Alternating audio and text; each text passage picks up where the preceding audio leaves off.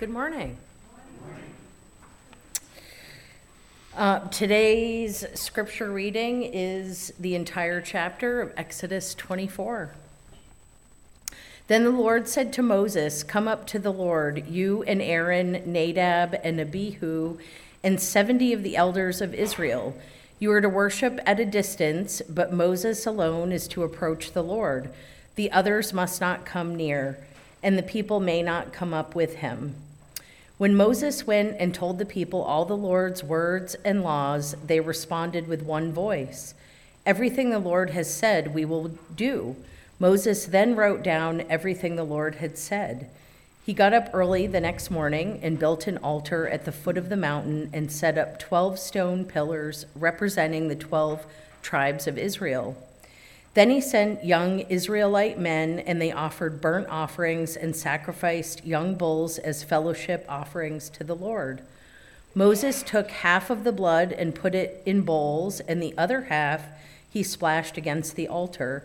Then he took the book of the covenant and read it to the people. They responded, We will do everything the Lord has said. We will obey. Moses then took the blood, sprinkled it on the people, and said, This is the blood of the covenant that the Lord has made with you in accordance with all these words. Moses and Aaron, Nadab and Abihu, and the 70 elders of Israel went up and saw the God of Israel. Under his feet was something like a pavement made of lapis lazuli and as bright blue as the sky. But God did not raise his hand against these leaders of the Israelites. They saw God and they ate and drank.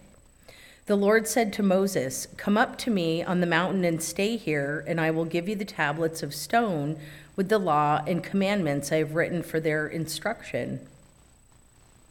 Then Moses set out with Joshua his aide, and Moses went up on the mountain of God. He said to the elders, Wait here for us until we come back to you. Aaron and Hur are with you, and anyone involved in a d- dispute can go to them. When Moses went up on the mountain, the cloud covered it, and the glory of the Lord settled on Mount Sinai.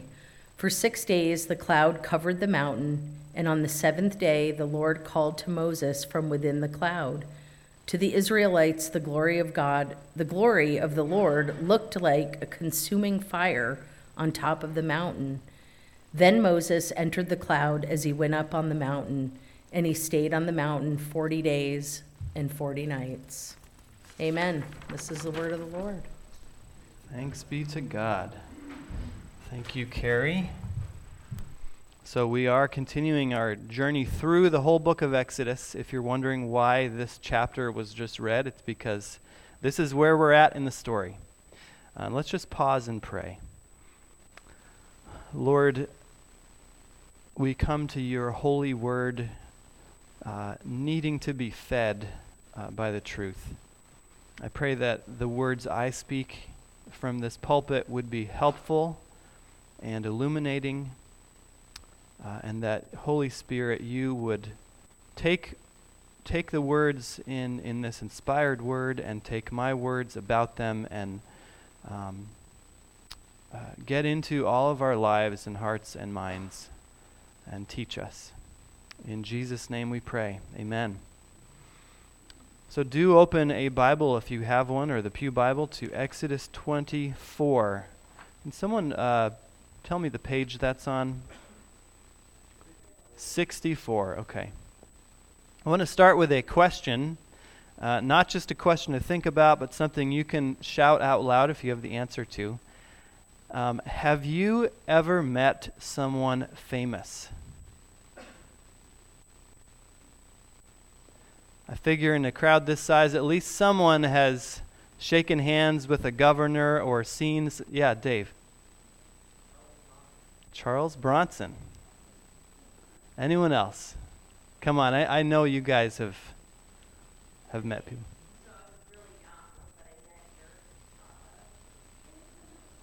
Erica Estrada. Erik Estrada. Okay. I don't even know who that is.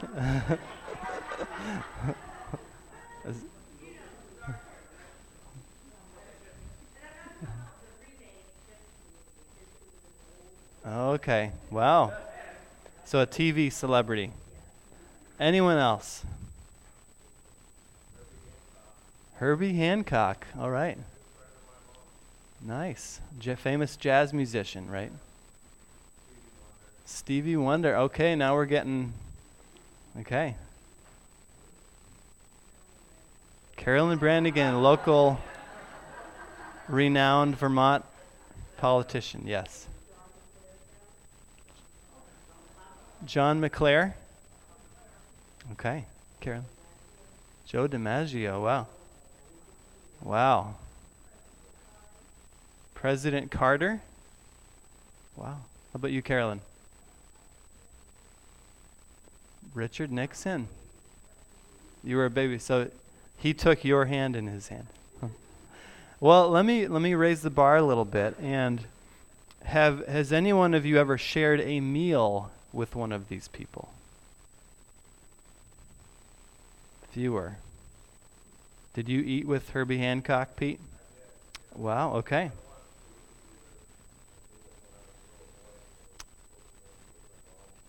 Okay. Privilege.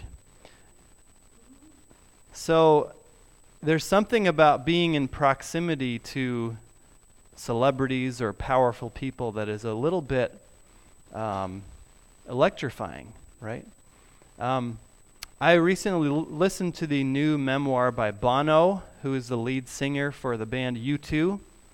And I, I learned that between his music career and his activism and anti poverty work, he has gained access to a lot of the most elite circles in this world.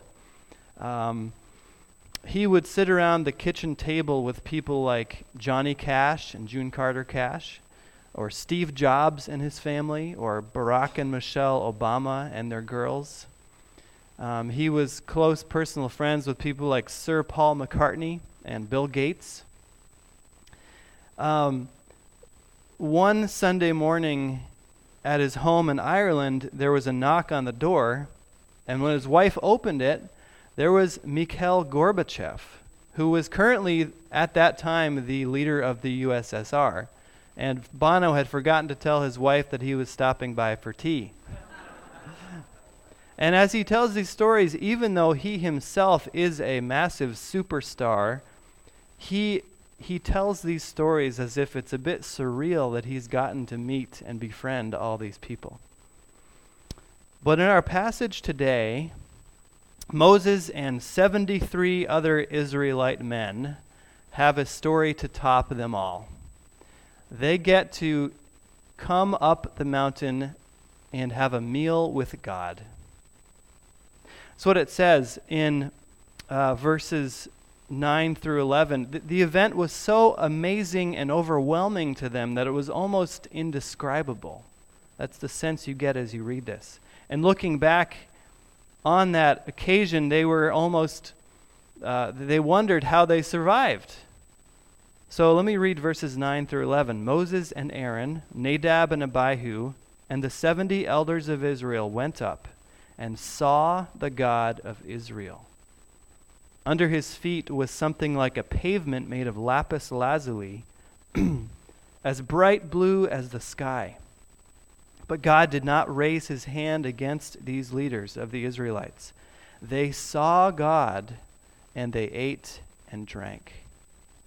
They saw God and they ate and drank. When you eat and drink with someone, now and then, it's a sign of friendship, of closeness, of of love when you share a table with someone.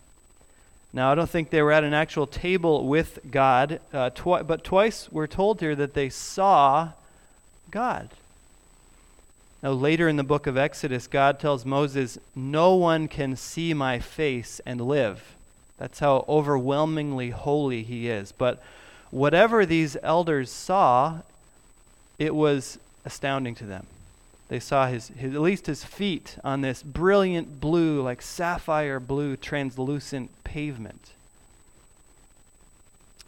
Um, they were, God invited them to get as close as they could to him. And they ate and drank. Um, Later, Moses by himself gets to venture even closer. As the elders go back down the mountain, Moses goes up to the top where the cloud of the glory of God envelops him, where from down below it looks like white hot flames burning up the top of the mountain. And Moses gets to walk right into that cloud to the presence of God, where God will speak to him and give him the tablets of the Ten Commandments. Now, you may think, I've never had an experience like that. Of course. None of us have ever done anything like that. But what I want to tell you this morning is that although we have never seen God with our eyes in the way that these guys did, we have access to God's presence and God's glory in a way that would make Moses jealous. And I want to tell you why. We're going to do that by looking, uh, looking at two things about this meal with God. First, the invitation, and then the guest list. The invitation and the guest list. So, how were these 74 men able to be in God's presence? Only because of God's invitation. Um, the invitation is the covenant that God made with the people of Israel a pledge that he made to them to bless them, to take care of them, and through them to be a blessing to the whole earth. That's, that's the covenant. This story would not be happening if God did not take the initiative to reach out to these people and invite them into a covenant with him. It was God's idea to save them from Egypt and to send the plagues and to part the sea and to give them the law and to do all these things. And now he is, uh, in, in order for this covenant to be signed and sealed, the people need to do two things. Actually, they need to do one thing, and one thing needs to be done to them. See if you can figure out what that is as we read verses 3 through 8. When Moses went and told the people all the Lord's words and laws, they responded with one voice Everything the Lord has said, we will do. Moses then wrote down everything the Lord had said. That's the law, the last three chapters of the book. He got up early the next morning and built an altar at the foot of the mountain and set up twelve stone pillars representing the twelve tribes of Israel. Then he sent young Israelite men, and they offered burnt offerings and sacrificed young bulls as fellowship offerings to the Lord. Moses took half of the blood and put it in bowls, and the other half he splashed against the altar. Then he took the book of the covenant and read it to the people. They responded, We will do everything the Lord has said, we will obey. Moses then took the blood, sprinkled it on the people, and said, This is the blood of the covenant the Lord has made with you in accordance with all these words. So, what needed to happen? First of all, the people had to pledge their obedience to God. They had to say, We understand what you're asking of us, and we will do it. We will obey you. Second, the people's sin needed to be dealt with. There needed to be atonement, which means covering or cleansing. So Moses builds this altar where bulls, bulls are sacrificed. The blood is drained out of them, and Moses saves the blood and puts half on the altar, representing God's uh, side of the covenant, and then he takes the rest and sprinkles it out onto the people, maybe just on those 70 elders as representatives. Can you imagine what it felt like to have this blood raining down on you? Like getting your clothes wet and that represents the way the people's sins need to be covered by this sacrifice so they can approach God. Uh, that, that is something which will be developed in far more detail in the book of Leviticus in the Bible. But everything about this signified that these people um, that for them to know God and be near Him, it was a weighty thing. It was a, an immense honor and privilege. And it came at God's invitation. It did not, they did not come on their own terms. They came to God's table, as it were, by His invitation. Let's move on now to the guest list. Who was on it? Well, Moses and Aaron, that's his brother, and Nadab and Abihu, Abihu, those are Aaron's two oldest sons, who would be priests, and then 70 elders or representatives of Israel. 74 people, and perhaps Joshua. Now, as amazing as it was for those 74 people on the guest list, there were thousands, hundreds of thousands of Israelites who couldn't go up the mountain and do that and see God. It's clear in this chapter how, you know, the mountain itself is sort of a representation of the closer you get to God, the fewer people have access to Him. Right? So down at the foot of the mountain are, are all of the people of Israel. They just can look up and see. And then part way up the mountain, the elders and Aaron and Moses and his and, and their sons, Aaron's sons get to come and have this meal and see God. But then all the way up the mountain, only one person, Moses, gets to enter the cloud of God's glory. The closer you get, the fewer people have access. Kind of like with a with a celebrity or a famous person in this world, right? They, um, they have the fans, then they have their confidants, and then they have those one or two people who are with them a lot. The reason for this is God's holiness. Just remember the 70 elders were surprised that they survived this encounter with God, this meal in His presence. God is so gloriously, overwhelmingly holy that we just can't handle it. But God allowed for certain people to come as close as they could. So God made this invitation. The whole people of Israel was invited into the covenant, but but only a few could come up to this meal on the mountain. But I'm here to tell you today if you can hear my voice that you are also on the guest list. You have been invited into God's presence. You have been invited to sit at His table. We're here today to celebrate the Lord's Supper, the table of the Lord. You are His guests today. Some people, some people, and maybe some here think, oh, God doesn't really care about me or notice me, or I, I'm not important enough to be close to God, to be on that guest list. And you're wrong. God's word goes out to all and says, You are invited to come and know me and have access to me.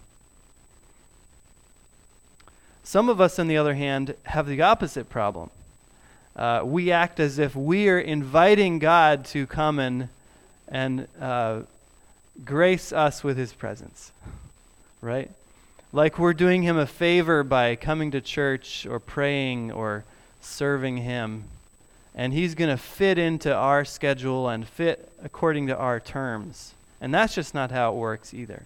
We can only come to God on his terms through the forgiveness that He provides into His covenant.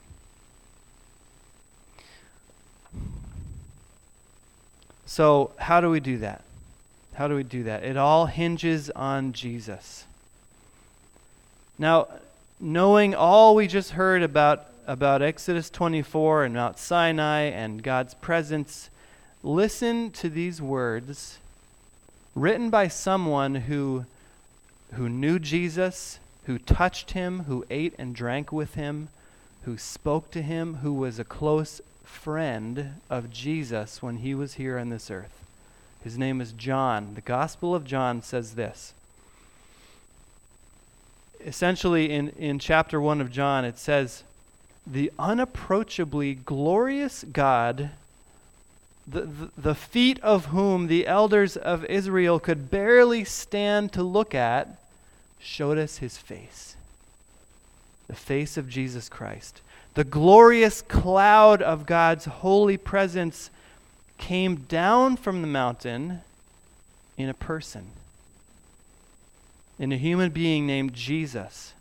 Now, here's what John wrote in the first chapter of his gospel We have seen his glory. He's talking about Jesus. We have seen his glory, the glory of the one and only Son who came from the Father, full of grace and truth.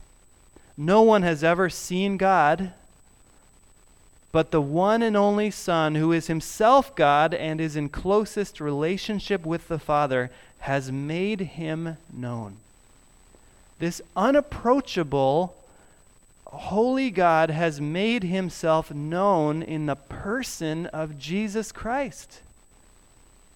And this person, Jesus, if you were around, if you were near him on earth, if you touched him, you were touching God. If you saw his face, you were seeing God's face.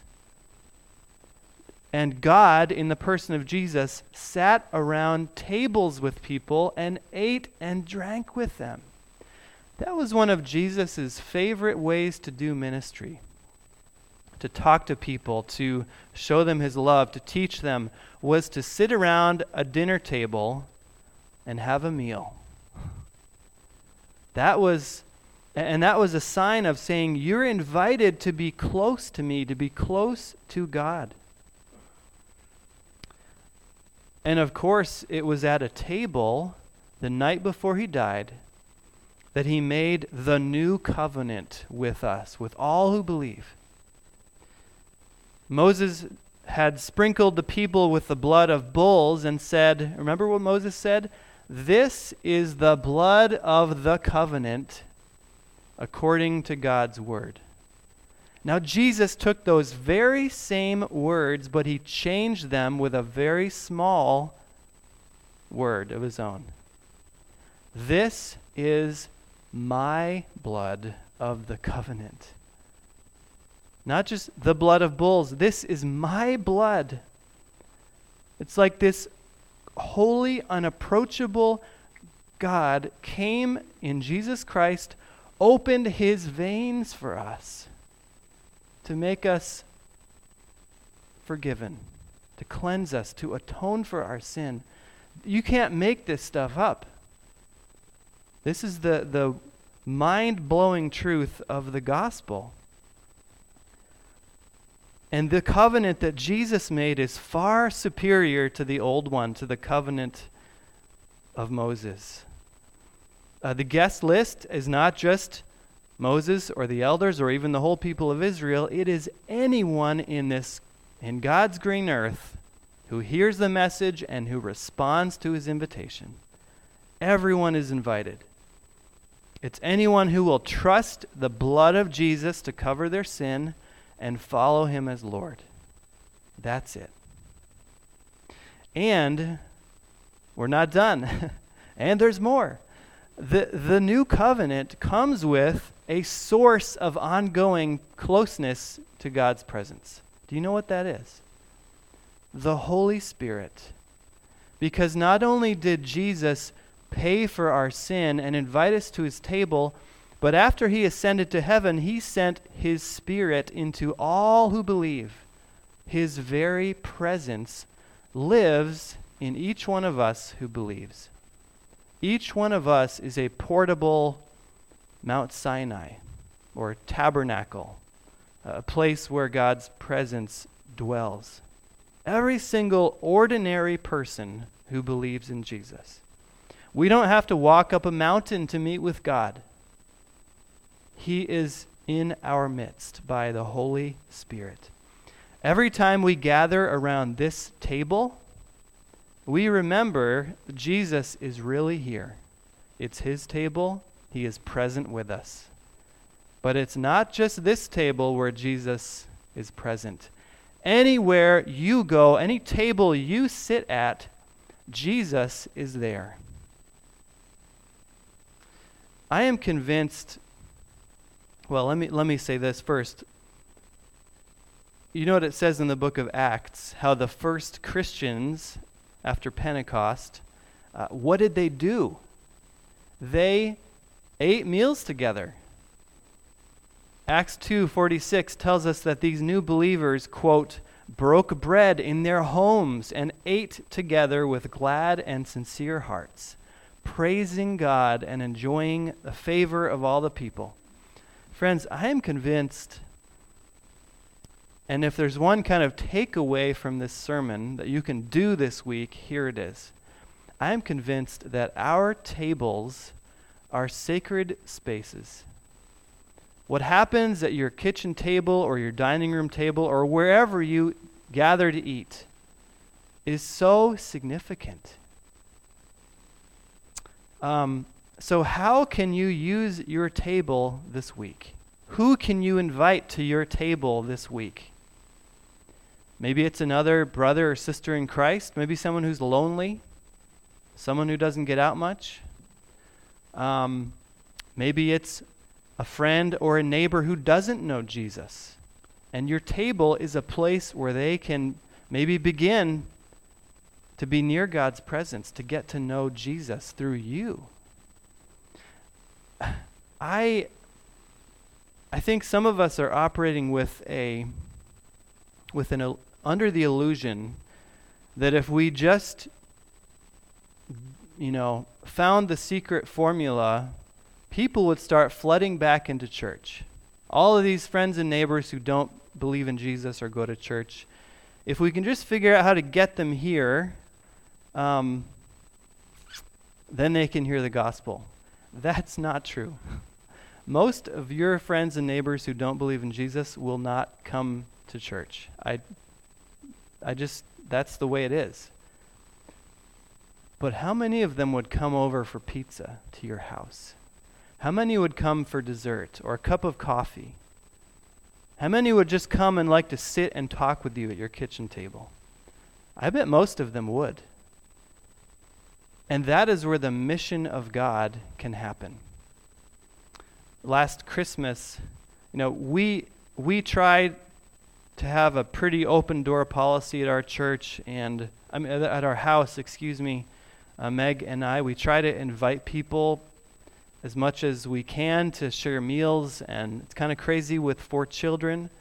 Um, but hey, they're part of it too. So this past Christmas, uh, we decided we would just um, have a kind of a big wild dinner party for Christmas. And uh, so we had um, Alexis came over, and we had the new pastor from the Georgia Methodist Church. Sure, why not come over? And we had my sister and her husband stop by, and we had um, my parents and Meg's parents, and it was kind of a just a strange and wonderful mixture of people from different parts of life. and it was um, beautiful and wonderful and exhausting and um, celebratory and I'm convinced that the Lord was present at that occasion and that people walked away feeling closer to Him. How can you use your table this week? You know, I see people here today from who have been attending the 55 plus lunch. And they're becoming friends because of the table. Because Sarah has been serving them at the table. How can you use your table this week to meet with God, to meet with others, to help people know Him? The very end of the story of the Bible is a table, a feast, where God Himself, Jesus, is presiding as host. And we will sit together at a great banquet of God's people. But we don't have to wait for that day to actually eat with God because God, through Jesus and His Holy Spirit, um, is with those who believe in him. Listen to Jesus' words in Revelation 3:20. Jesus says, "Here I am, I stand at the door and knock. If anyone hears my voice and opens the door, I will come in and eat with that person, and they with me." Why do you think he said, I will eat with that person? Because it's a sign of friendship, of closeness, of love. The person you invite to your table is the person you want to be, want to get to know. And Jesus uh, is making his glorious presence available to anyone who will open the door to him and invite him in to eat. So if you hear him knocking today, open the door. And open the door to others who don't know him yet. Because maybe through your table, Jesus is knocking on the door of their hearts. Amen.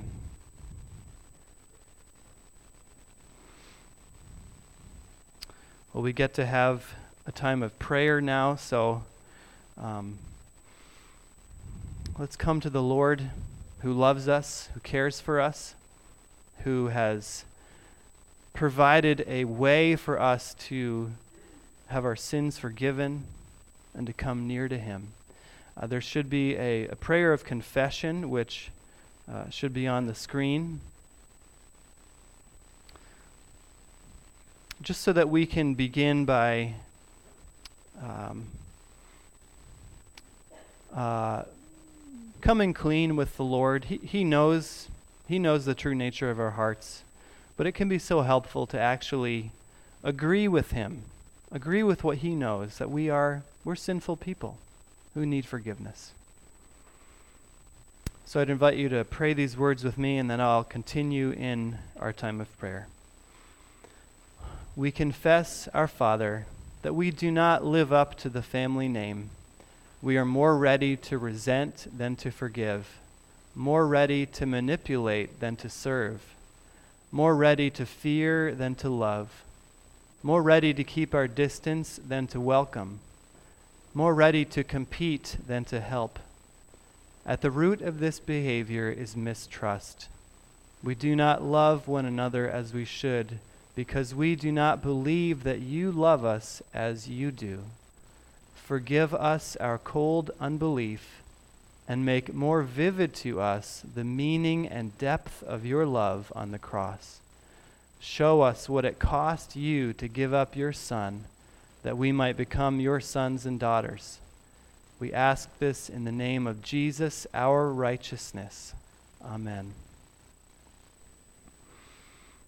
Lord, we come to you in and through Jesus